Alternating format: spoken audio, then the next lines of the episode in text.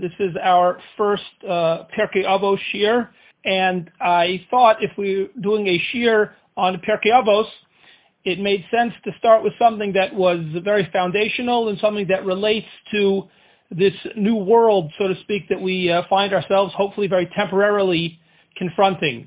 The world as we always knew it obviously has been recently turned upside down, and therefore this is a good and I think necessary opportunity to review what uh, Chazal and the uh, Hashkafa, so to speak, of the Torah presents as the foundations of the world.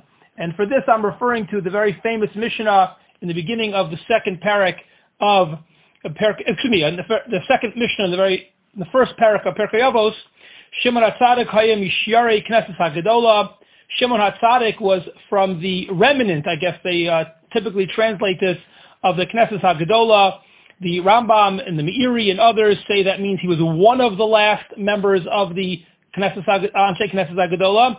And the Bartanura here actually on this Mishnah says he was the very last member of the uh, Anshe Knesset HaGadola. He was literally the last surviving member of the Anshe Knesset HaGadola, according to the Bartanura.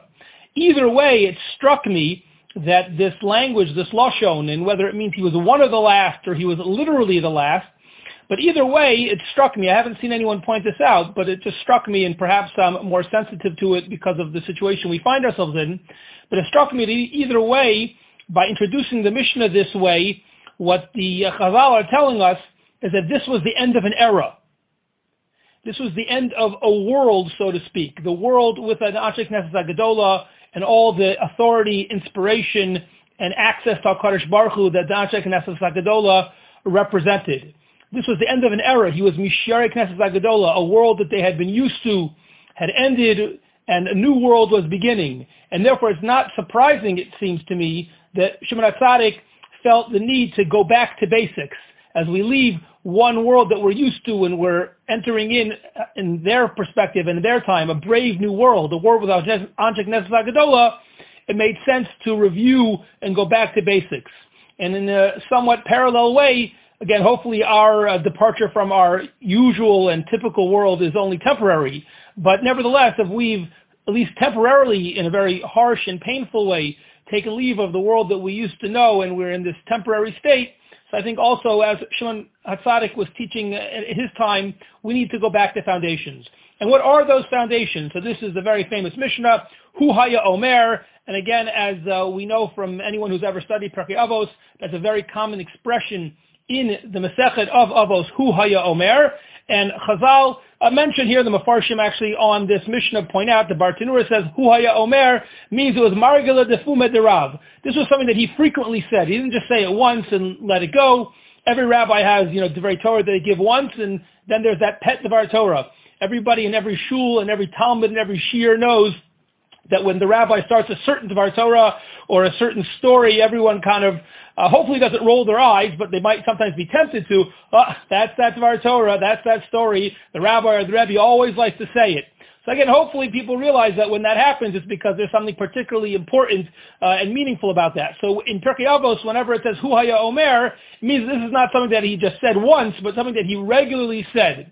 So what did what Shimon HaTzadik regularly say? Al Shlosha Dvarim Ha'olam Omeid. That the world stands on three things, al haTorah, al ha'avoda, al ha'gemilas ha'chasadim. Three things that uh, the Torah stands on, three foundational principles, Torah, avoda, and gemilas chasadim. So before we get into the specifics, and we will, in Mirza Hashem, address all three of them specifically, but before we get into the specifics, there's a major machlokes, which I think colors the entire Mishnah and really I think speaks to us even in the tension that we find ourselves now, a major machlokis and how to interpret the introductory phrase. That these are the three things that the olam is omeid on, that the world is standing on. What does that mean to say that the world is standing on these three things? Some Mefarshim interpret this to refer to the original decision to create the world. Why did God create the world? For the purpose of these three things. This is what legitimated the original decision of Maaseh Bereshis. On the other hand, there are other Mefarshim who say, no, it's not necessarily referring to that, or at least not only referring to that, but rather it's referring to the ongoing uh, existence and the continued existence of the world. These are the necessary ingredients, not why the world was created. Maybe that's true, but it's also, if not more important, that these are the things which need to continue in order for the world to continue to be in existence. This is kind of, if you will, to borrow a, a Gemara term, this would be a Hakira that you really see in the language of this Mishnah in the Mefarshim. How do you understand these are the three things that the Olam is omeid on? Is it that this was what was inspired or allowed the initial creation, or is this what keeps the creation going in an ongoing way? So the Bartanura here on a Mishnah says, Lo Nivra Ela Bishvil. This is the telos. This is the purpose of creation. This is why Hashem created the world to begin with. That does not necessarily mean that that's why the world continues to be sustained. Maybe yes, maybe no, but according to the Bar that's not the focus. The focus is that this is why Hashem created the world to begin with. In fact, the Medrash Shmuel, which is a very important commentary on Pirkei Avos, kind of like a Shita Mekubetzet on Pirkei Avos, my Rebbe, Rav Rosenzweig, whenever he speaks about Pirkei Avos, always loves to quote from the Medrash Shmuel. So there, if you take a look in the Medrash Shmuel, he was a contemporary, more or less, of Rav Yosef Karo from Tzfat. So there, he actually quotes a Girsa. He has a version of the Mishnah, which is not the one we have published, but his version of the Mishnah says that Rosh Shimon HaTzadik said, Dvarim Ha'olam Nivra. For these three things, the world was nivra, was created. And of course, that girsa, if you have that girsa, works beautifully with what the Bartanura said, that these are three things that legitimated and gave purpose to the original act of creation. So that's one perspective. On the other hand, the Rambam in the Parashah Mishnah is here, and Rabbeinu Yonah and others say that the focus here is not so much on why Hashem originally created the world, but rather on what will keep the world going, the ongoing upkeep, the sibas amidaso, the reason for the world to be maintained and continue being sustained is because of the ongoing practice and observance of these three things. Interestingly, relating to this question, to this chakir of how to understand the opening phrase of our Mishnah, Ben Yonah asks a very famous question. How do we reconcile this Mishnah here in Parak Aleph Mishnah Bet with the Mishnah, also pretty well known, not as famous, but also pretty well known, later in the same Parak, in Parak Aleph, and in most collections of the Mishnayos, Mishnah Yudches, where there we are taught that the world stands on three things, but not the same three things that we learned about in our Mishnah, but rather three different things, din, emes, and shalom. How do you understand and how do you reconcile these two Mishnayos? Why does the Mishnah in later on in the parak in Mishnah Yudches not a repeat the whole idea of three things that the world is omitted on, but more problematic is why does it give three different answers? It seems to be a machlokas in the Mishnayos, and the way some of our Shemaf, that if I remember correctly, I think there's a Shimon ben Gamliel, if I'm not mistaken, whoever it was, it's a much later generation than Shimon HaTzadik. Whatever gave them the right to argue on Parak Aleph Mishnah Bet. We know that the whole uh, series of Mishnayos, especially in the first Parak of Avos, are different generations of leaders. So the later you get in the Parak, the later you ha- are historically. So what's going on? How do you reconcile these two Mishnayos? So in in keeping with or similar to, in parallel with the conversation we just had and the Hakir we just discussed, so Rabbeinu Yonah explains that our Mishnah, Parak Aleph Mishnah Bet, is talking about the reason uh, for creation, the original justification for creation was these three things, Torah, Avoda, and Gemilas Chasadim. And that's why the world was created. Once the world has already been created, then later in the Parak, Mishnah Yudches, the Mishnah continues and tells us that there are three ways that a society needs on a very practical level. A society cannot function, a society cannot remain in any functioning state unless it has din emes, and shalom, a basic judicial system, a certain amount of honesty, but and also a certain level of peace. Again, we're not going into the Mefarshim what exactly all those three mean today, but that's how he reconciles the Mishnah. And in order to reconcile the Mishnah, Rabbeinu Yonah is basically addressing our question, and Rabbeinu Yonah is clearly coming down on the side that we already saw the first approach, that of the Bartanura, and the Medrash Shmuel that our Mishnah is talking about. What are the things that are necessary in order for the world to have been initially created? Of course, that begs the question then, that raises the question, if you take the approach of the Rambam, and we mentioned the Meiri as well, who says that even our Mishnah in Parak Aleph Mishnah Bet is also talking about the ongoing upkeep of the world, not just the original justification of the creation of the world. But the original upkeep of the world, if you think that that's what our Mishnah is talking about, then that really begs the question, what's the purpose of Mishnah Yudchet, and how do you understand how Mishnah Yudchet relates to our Mishnah? Rabbeinu Yonah's answer is not available to you if you think that even our Mishnah is talking about the ongoing upkeep of the world. So there are actually numerous, numerous answers to this question, but I'll just mention one so that we can then transition into the body of the Mishnah and the three things. And if you take a look, the Beis Yosef, of Yosef Karo, in his opening comments to Choshen Mishpat, Choshen Mishpat Siman Aleph, which is about Hilchos Dayanim and Hilchos Sanhedrin. So right in the beginning of Siman Aleph there in Choshen Mishpat, the Beis Yosef addresses this question, how do you reconcile the two Mishnahs? And the Beis Yosef explains that the distinction between the two Mishnahs is are we describing a world with a Beis Hamikdash or a world without a Beis Hamikdash? Our Mishnah, as keyed in by the fact that it mentions Avoda, the Karbanos, our Mishnah says the Beis Yosef is talking about a world with Karbanos. In the time of a Beis Hamikdash, says the Beis Yosef, not only is Avoda possible, is Karbanos possible, but says the Beis Yosef, even Torah and even Gemilas Chasadim are on a completely different level when there's a Beis Hamikdash. On the other hand, says the Beis Yosef, once we no longer have a Beis Hamikdash, then the level of Torah that we can have, the level of Gemilas Chasadim that we can have, and certainly no Karbanos, that wouldn't be enough to sustain the world. Rather, he says, the Parak Aleph Mishnah Yudchet, later in the Parak, comes to tell us that even when you don't have a Beis Hamikdash and you can't learn Torah on the highest level, you can't do Chesed on the highest level, and you can't obviously have Karbanos, even in that new kind of brave new world, if you will, we still have a way to keep the world going, and that is through din emes and shalom. So that's another way to reconcile. But let's just uh, kind of zoom out for a second uh, to see where we are. All we've seen so far until now is we understand who Shimon HaTzadik is, why he felt the need, given his historical position, to kind of go back to basics and talk about foundational principles. And we saw that there's a machlokes whether our Mishnah is talking about why God originally created the world, what's the justification, what was necessary to create the world, or is it talking about that perhaps, but certainly a focus on the ongoing sustaining of the world, that we need an ongoing fulfillment of these three things to continue sustaining the world. With that background in mind, let's briefly, uh, for the second half of today's year, let's take a look at the three things specifically and see how the different Mefarshim understand each of these. So again, Shimon HaTzadik told us the world stands on three things, and the first thing he says is Al HaTorah. So here, in light of the background that we've now established, you won't be surprised that there's a machlokes in the Mefarshim how to understand Al HaTorah.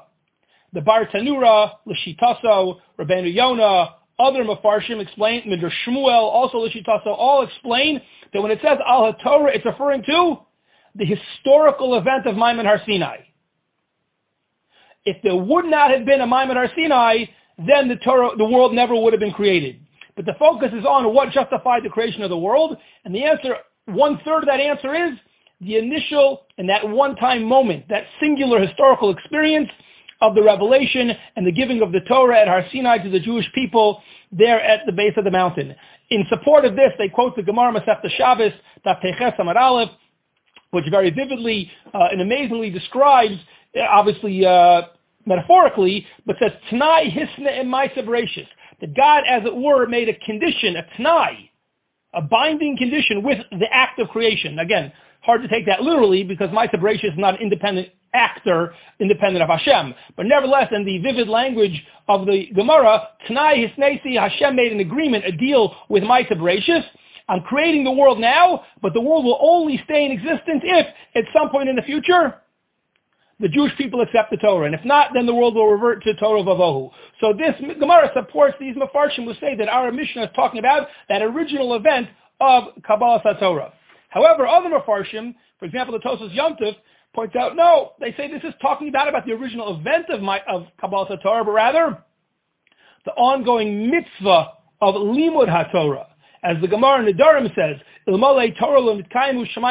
we don't have a continuation of the study of Torah, the world cannot exist. And again, these are not just two interpretations of the phrase Torah, but they relate to the broader machlokas of how to understand the Mishnah. Was it talking about what justified the creation of the world, or what continues maintaining and sustaining the world. This second approach of the Tosas Yantif is, of course, very well known uh, in a somewhat more modern context, in the modern uh, yeshiva era, because the Nefesh HaChaim made this idea very famous in Shar Dalid of Nefesh HaChaim, when he speaks there in numerous places.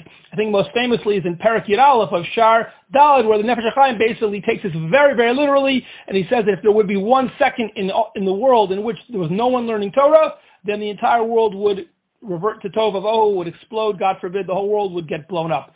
So Nefesh HaChaim takes this very literally, and again, that means that he understands our Mishnah as talking about not only why Hashem created the world, but the justification for the ongoing existence of the world. We need a continuation of Torah. What about Avoda? Avoda is perhaps the most complicated one, because if we assume that it's talking about the Karbanos, so then that really begs the question, if we don't have Karbanos, so how is the world still being omade? So one obvious answer to that, and this is the where you're not surprised at this point, Rabbar Tanura and others are less uh, perplexed by this, they're less bothered by this, for the simple reason that in their position, the world, the, the mission is not saying that the world needs an ongoing avoda in order to be sustained. But rather, the Mishnah is asking what did the Hashem need in the world in order to justify creating it in the beginning. And the Bartanura and others say, even though it was only a small sliver of human experience and human his- Jewish history in which there was a Beis HaMikdash, I don't know exactly the amount of years that we had Karbanos, certainly not in the context of the Beis HaMikdash. Someone could do the math. Someone probably on this year may even know offhand. I don't know offhand. But it's obviously a small sliver of Jewish history, let alone human experience. Says the Bartanura, that alone was enough to justify Hashem creating the world. Ah, we don't have it anymore? No, so we don't have it anymore. Hopefully one day we'll get it back but that's uh, that's okay. On the other hand, the Tosos Yontif, the Shitaso, as we've seen the whole Mishnah, he thinks that the Mishnah is talking about not why God created the world initially, but rather what justifies the ongoing existence and the continued existence of the world. In that case, ask the Tosos Yontif, how can we live in a world without karbanos? If the Mishnah is telling us you need karbanos in order to justify the existence of the world, how do we keep on living? So the Tosos Yontif himself gives two answers. One answer, which makes perfect sense, Lishitaso, is based on the idea in the Gemara Megillah, calls man shikorin behen mal ani ki'ilu ani alehem ki'ilu hikrivam. This is the idea, the pasuk, which we know a lot of poskim uh, very much emphasize. Many of us probably need to improve in that area, myself included. Helps to come on time to shul, something that we all, especially me, need to work on. If you don't come on time or early to shul, it's hard to say the karbanos. But if you focus on the karbanos, the Gemara says by saying the Seder Avoda, by saying the karbanos every morning in davening, it's as if we gave the karbanos. So Tosos Yontif says we need to do that because without doing that, you don't have the avoda, and you don't have the avoda, you don't have the continued existence of the world. Other Mefarshim explain, and even the Tosos Yontif gives a second answer, which actually makes more sense, not according to his approach, but according to the other approach, and that is that it's lo- as, as long as there was some time in history where there was karbanos, that would have been that would have been sufficient. In a way that makes it more meaningful for us, I think, is actually the approach of Rabbeinu Yonah. Rabbeinu Yonah actually says that even though avoda in the time of the Mishnah originally referred to karbanos, but based on the famous Sifrei and the Sugya in the beginning of Masech Taanis, Ezuhi Avodah Shebelev, what does that mean, Avodah Shebelev, worship of the heart? That's Tefillah. Davening is referred to as an avoda. Avoda is the lashon in our Mishnah. It's the second thing the world is founding on. Even though originally it referred to karbanos, but davening is referred to as a form of avoda because it keeps the world going even though we don't have the karbanos. And last but not least, we have the third thing that the world stands on, that is Gemilas Chasadim. You know, uh, uh, Ovadia Bartanura quotes the famous pasuk in Tehillim, Peites, Olam Chesed Yibaneh, which he understands means, again, that the world was created for the possibility of Chesed. Moreover, one of the other Mefarshim point out that the pasuk in Yechezkel says that despite all the horrible sins that Sodom was guilty of, but why were they destroyed? The Evion Lo Zika, because they didn't take care of the poor and the needy in their in their generation in their time. So even though the, we know that Sodom did many many terrible things, but the Olam is omed in order for them not only to justify the initial creation of the world, but the continued existence of the world. There needs to be a basic level of chesed and care for other people. And I think to wrap this up, it's worth noting that the Rambam and others point out that the term that's used here is not Gemilas Chesed, but rather Gemilas Chasadim in plural. Why is the plural lashon uh, used? I have to say, I don't think I ever thought of this question. I can't, know, I can't even think of how many hundreds, if not thousands, of times in my life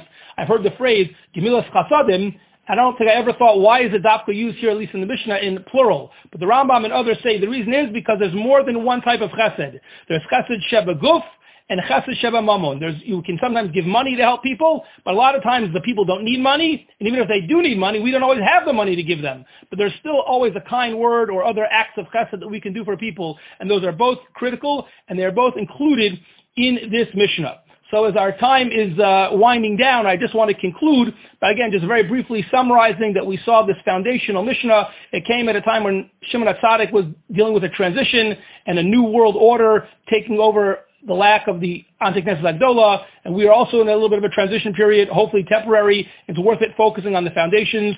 And we saw there's a machlokas, whether this mission is only referring to the purpose of creation or what is needed to the, the position which I think most people understand is not just why Hashem created the world, but what continues to sustain the world in an ongoing way.